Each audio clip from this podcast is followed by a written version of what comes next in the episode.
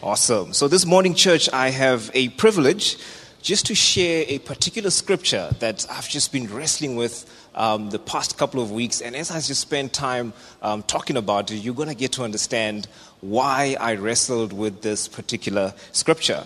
So, I'll be reading from Matthew 15, verse 21 to 28. It says, Then Jesus left Galilee and went north to the region of Tyre and Sidon. A Gentile woman who lived there came to him, pleading, Have mercy on me, O Lord, son of David, for my daughter is possessed by a demon that torments her severely. But Jesus gave her no reply, not even a word. Then his disciples urged him to send her away.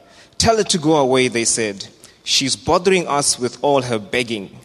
Then Jesus uh, said to the woman, I was sent only to help, to help God's lost sheep the people of Israel. But she came and worshipped, pleading again, Lord, help me.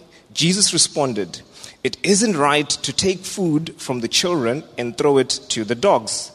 She replied, That's true, Lord, but even dogs are allowed to eat scraps that fall beneath their master's table.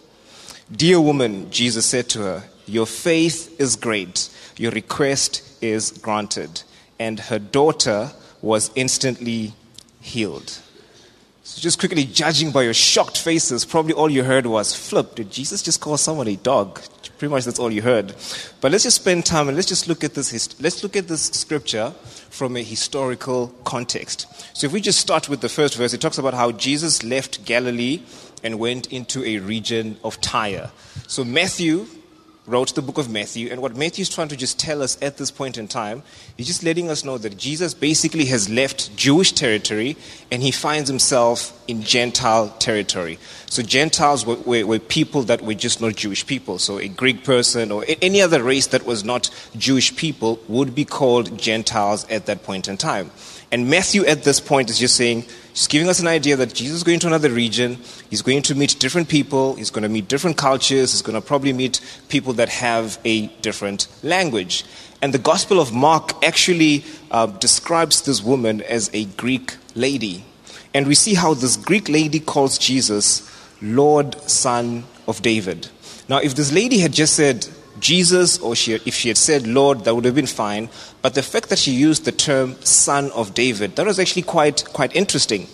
And it's interesting because Son of David was a popular Jewish title, which actually meant the rightful ruler of Israel.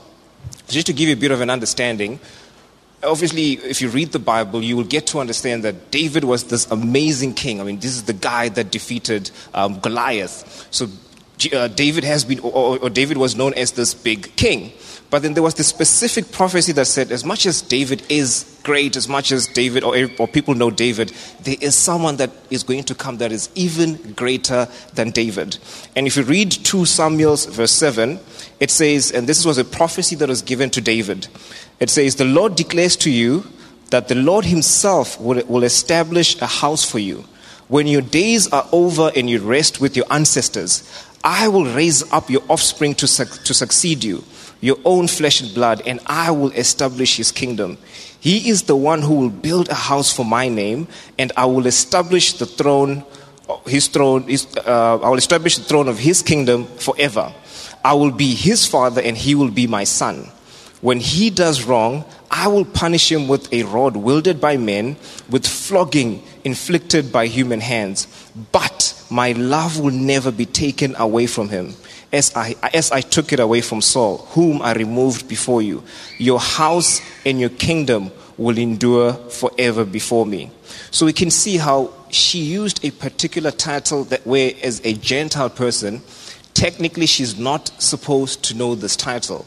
So at this point in time, we can assume that at some point in time in her life, as Jesus was healing people, as Jesus was continuing with this ministry, that particular title caught this lady's attention. And we can assume that because she had heard this title and she understood this promise, this particular promise leads this Greek lady to Jesus. And then as we continue, it says, But Jesus gave her no reply, not even a word. Silence was what faced this lady. The disciple urges Jesus to chase her away, and this is what Jesus says I was only sent to help God's lost sheep, the people of Israel.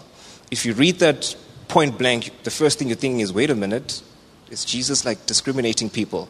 So if we go back and just unpack this particular sentence, what Jesus is saying is if we go back all the way to Genesis 12, Genesis 12, verse 3, this was a promise that was given to Abraham. It says, I will bless those who bless you, and whoever curses you, I will curse, and all the people on earth will be blessed through you. So, if I try and compress about 600 years in about 30 seconds, we see this amazing promise that's given to Abraham, and then Isaac, and then from Isaac, we see Jacob. Jacob then has 12 kids. One of those 12 kids was Joseph, who ends up being the second in charge in Egypt. And then there was this great famine, this great drought, and then that entire family relocates to Egypt. Joseph passes on, a new ruler comes in, and then that entire family, once again, remember the lineage is still linked to Abraham. So Joseph passes on, that entire lineage now is staying in Egypt. New ruler comes in, he's like, whoa, these people are weird, they're not my people. He enslaves them. Years passes on, and then that population grows up until they complain to God and say, Flip, we are tired of slavery. God hears their, their, their cries, and then He frees them, and then obviously He promises them that I will take you to the promised land.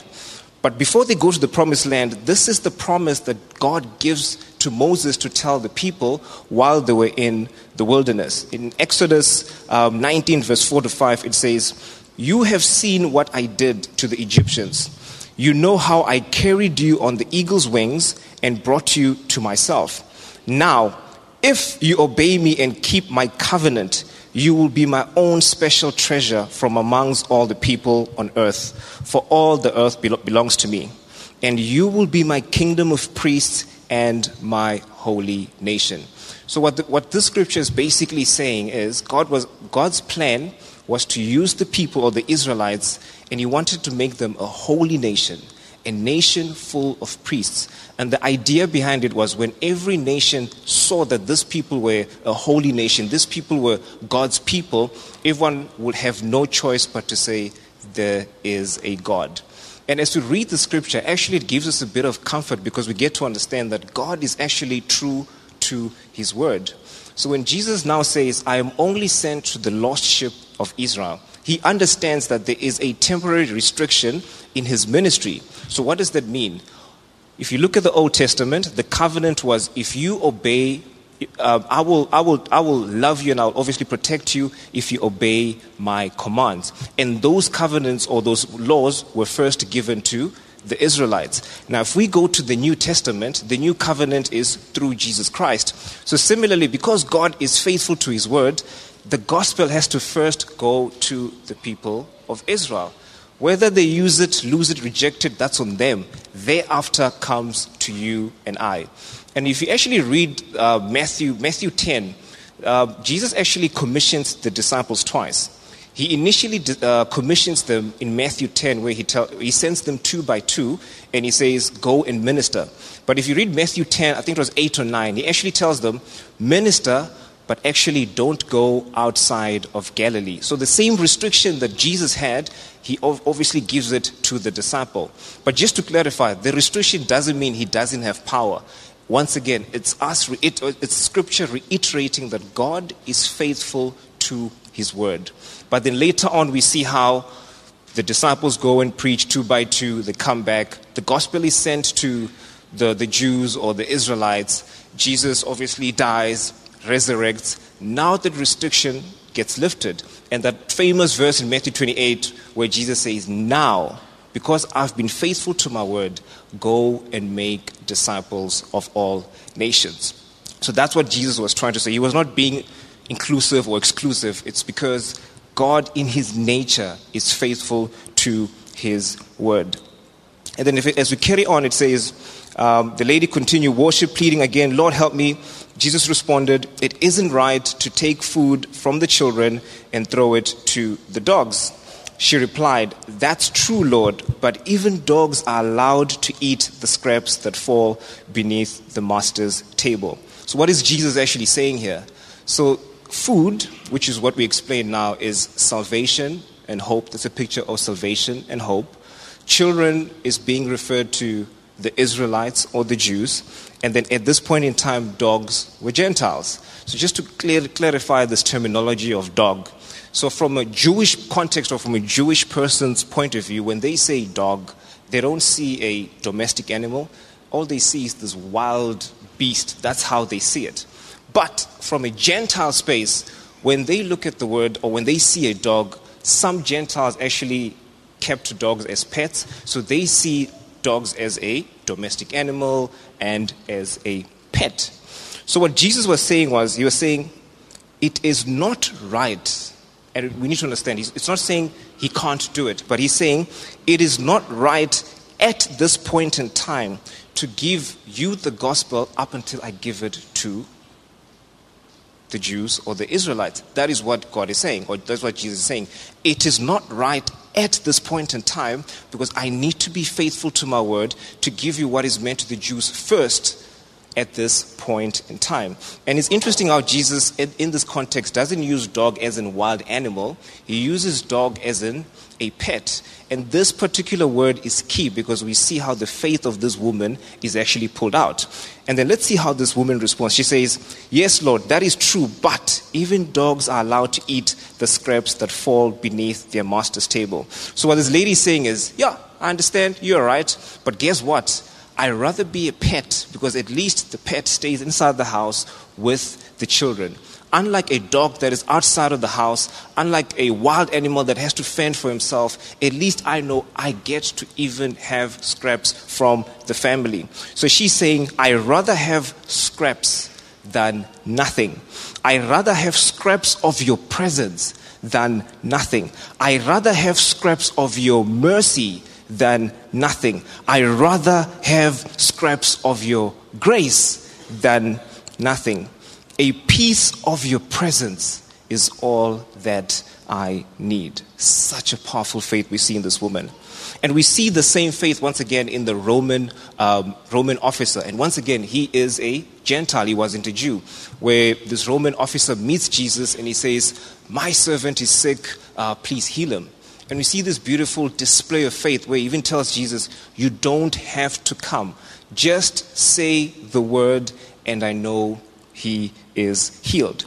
So if we look at this woman, we, we can say she was faced with silence. She was told that at that point in time, she was not priority. And then, thirdly, in the face of what you and I can interpret as insult, this woman was not interested in protocol. We see how her faith supersedes protocol because she had a revelation that this is the son of David. And that revelation allowed her to say, I know that even just a piece of you is more than enough. And just that word protocol, I'm, also reminded of the Ethiopian eunuch. Um, in Acts 8, it talks about this Ethiopian eunuch that wanted to meet God or wanted the presence of God. So he travels 3,000 kilometers to Jerusalem. He says, I want to meet God. Once again, protocol says, I need to go find God. But it's interesting how God doesn't find him in Jerusalem, God finds him back on the desert on his way back. And I think the biggest encouragement at this point in time is that God honors faith. I love the fact that as much as Jesus says, Yes, I've got this temporary restriction where I need to first give the gospel to the Jews, the one thing that makes him supersede that restriction is faith. I love that. The one thing that supersedes the restriction that he had at the point in time is faith. So we get to understand that faith is something that pleases God. Faith is something that pleases God. Then the last verse says, Dear woman, Jesus said to her, your faith is great, your request is granted. And her daughter was instantly healed. What is faith? Faith, it is the evidence of things we cannot see. And then the NIV version says, faith is confidence in what we hope for and assurance about what we do not see. So even though I cannot see it with my natural eyes, through faith, I should be able to see it. The lady had not seen Jesus, but had confidence in him because she had heard about him. There was a hope in the Son of David to bring deliverance, and this lady had absolute confidence in that. What is faith? It is the evidence of things we cannot see. And it is interesting when you actually read the Bible, there's two things that amazes Jesus. Two things. One is great faith, the other one is lack of faith. That's the only two times in the Bible you, you'll read where it says Jesus was amazed. In Mark 6, verse 5 to 6, it says, He could not do any miracles there except lay his hands on a few sick people and heal them. He was amazed at their lack of faith. What is the big idea? Well, my big idea is pretty much a question. Where is our faith gauge right now? Is it pointing more towards lack of faith or is it pointing towards great faith? Where is our faith gauge at this point in time? So I was tempted as I was asking myself this question, I was actually tempted to say, uh, I'm probably in the middle. And I was quickly reminded of Revelation that there is nothing called lukewarm. And, and you're either lack or great. There is no lukewarm. So for those that are wondering what I mean, if I read Revelations 3, verse 14 to 6. Uh, we had a privilege of actually going through these letters um, last year, but for those that were not with us, I'll quickly explain what this letter says. It says, To the angel of the church in uh, Laodicea, these are the words of the Amen, the faithful and true witness, the ruler of God's creation. I know your deeds, that you are neither cold nor hot. I wish you were either one or the other. So, because you are lukewarm, neither hot nor cold, I am about to spit you out of my mouth.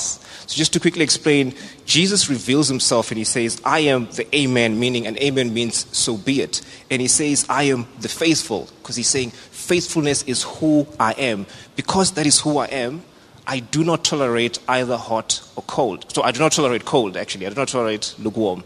I rather wish you were hot because at least that's great, or I rather wish you were cold because there's that, there's that beautiful saying that saying when you've hit rock bottom, the only way is up. So at least if you're cold, God can do something about it. But if you look warm, you end up living a life of pretense. So we see how, once again, where is our faith gauge? Is it sitting more on the leg side or is it sitting more on the great side? And the reason why the scripture bugged me, just to get to why the scripture bugged me, um, so where I live, we've had some fair share of break-ins. Um, luckily, the, the incidences that have happened, we've had two incidences where uh, luckily they were outside of the flat, not necessarily inside um, the flat. Um, and I remember this one time, like three in the morning, Grace was awake, and then she heard some commotion. She looked in the window and she saw four guys jumping through, through the wall. And as we are talking about it, I was like, Flip, this is not right. You know, as, as, as a husband, I'm thinking, Flip, what if these guys come in? How do I get to defend myself? How do I get to defend my family? Then what happened is there was this weird thought that came into my mind that says, hey, maybe you should get a firearm. So, a quick thought.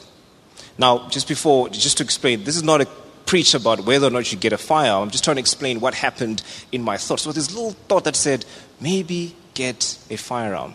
Well, luckily the thought went away and I carried on with my life. Then the thought came back again and I realized I need to address this because I'm trying to understand why is this thought um, coming into to my mind. We just finished a stronghold series that says we need to we need to take captive all these rebellious thoughts. And as I spent time just to try and understand why I'm having this thought, I realized there was a spirit of fear in the area of protection, I realized my faith gauge was all the way down to lack. And that is why I was personally wrestling with this particular scripture. And I was quite happy that I was able to find this because I know that I need to address this. So, in the area of protection, I found that my lack was sitting, oh, sorry, my faith was sitting in the lack side. And there was this rebuke inside of me to say, if I don't address this, I'm going to spend the rest of my life as a husband, as a father, leading a family from a place of pragmatism as opposed to leading the family from a place of faith in God, in His protection. That was one of the rebukes that I felt um, inside of me. Well, maybe for you, it might not be fear. Maybe for you, areas where you might lack faith would be in the area of healing, either physically, emotionally, could be maybe in an area where you, have been seeking employment, you're about to give up, and, you, and you just, you've just lost faith in that, or protection like me, or there's a, there's, a, there's a stronghold of guilt or where you're just not secure in your identity. Maybe you lack faith in that. Or either your, your, your, kids, family, brother, sister, mother are so far gone from the gospel that you feel there is no hope. Maybe that's where you are, or maybe that's where your faith gauge is. So the question then is how then do we move the needle from a place of lack into a place of great? Romans 10, verse 17 says, Faith comes from hearing, that is, hearing the good news about Christ. Faith comes from hearing, hearing the good news about Christ. Now, the passage of scripture that um, Steve read earlier on, where the two guys were going to, to Emmaus, if I said it right, yes, there we go. Jesus actually tells them and he says, Don't you know that the entire Old Testament is actually about me. So if faith comes from hearing, whether we are hearing the Old Testament, whether we're hearing the New Testament, as long as Jesus is at the center, faith can be stirred, faith can be increased. And I just love to use this simple example of an Old Testament scripture. I want to use a, a, a lady called Rahab. I don't know how many of you, if, how many of you guys know a lady called Rahab. So we see how the Israelites are about to go into the promised land. They're being led by Joshua. So Joshua goes in, there's this city called Jericho, but for him to take siege of this um, city, he doesn't know what he's particularly going to find in the city. So he sends two spies into Jericho just to see what's happening.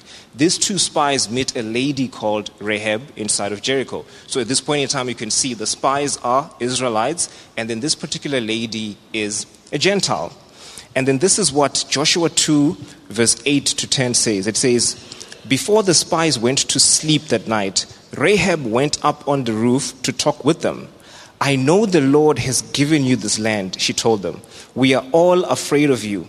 Everyone in the land is living in terror, for we have heard how the Lord had made a dry path for you. We have heard. We have heard.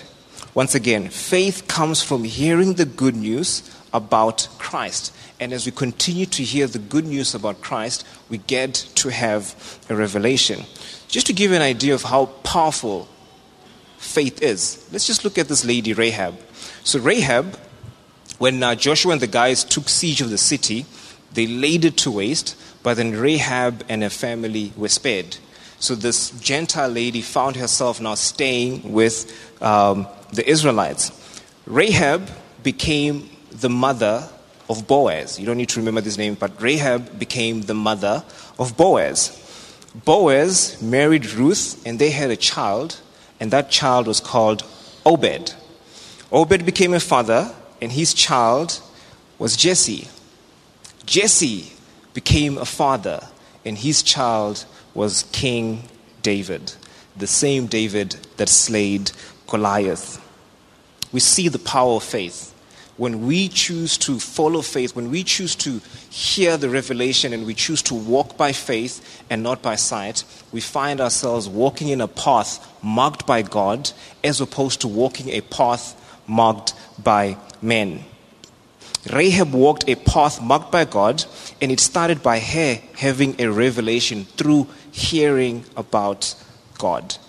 Psalms 119, um, Verse 5 says, Your word is a lamp to guide my feet and a light for my path. So, as we hear more and more and more, as we consume the word through teaching, coming to church, discipleship connect groups, God's path begins to be illuminated. And I love the scripture that Viv read um, during worship where it talks about when we continue to consume the word, when we continue to hear the word, we are like trees that are planted close to the riverbank, meaning we are always connected to the source of life. And friends, there is no shortcut.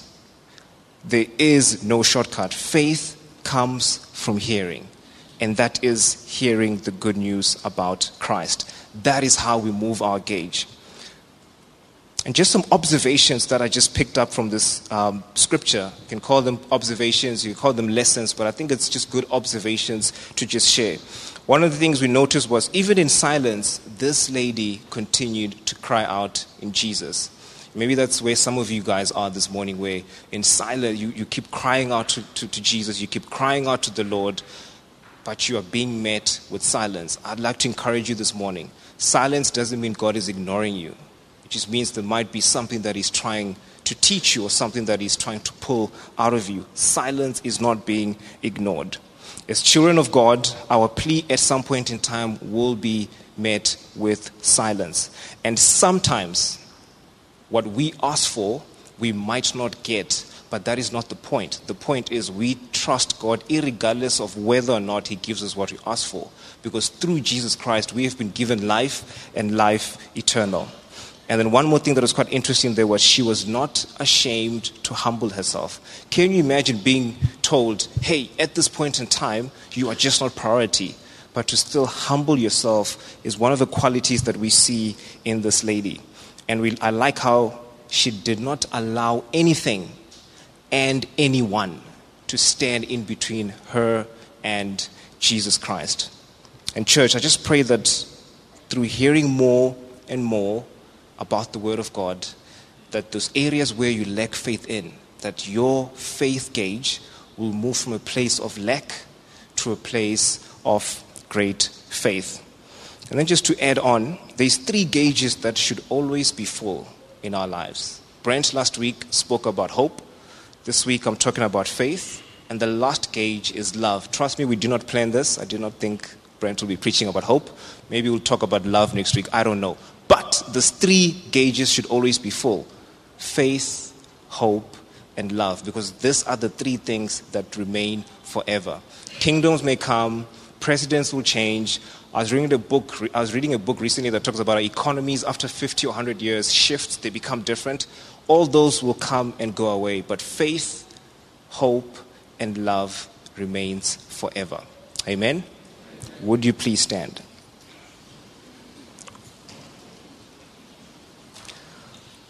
I'd love to leave you with just this amazing scripture, and I'd just love for you to close your eyes.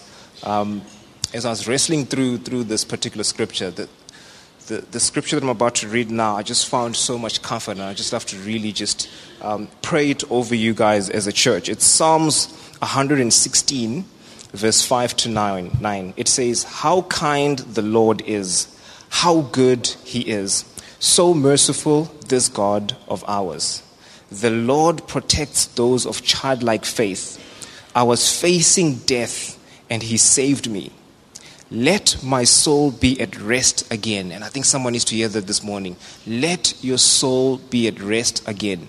Jesus says, Come to me, those who are weary, and I will give you rest.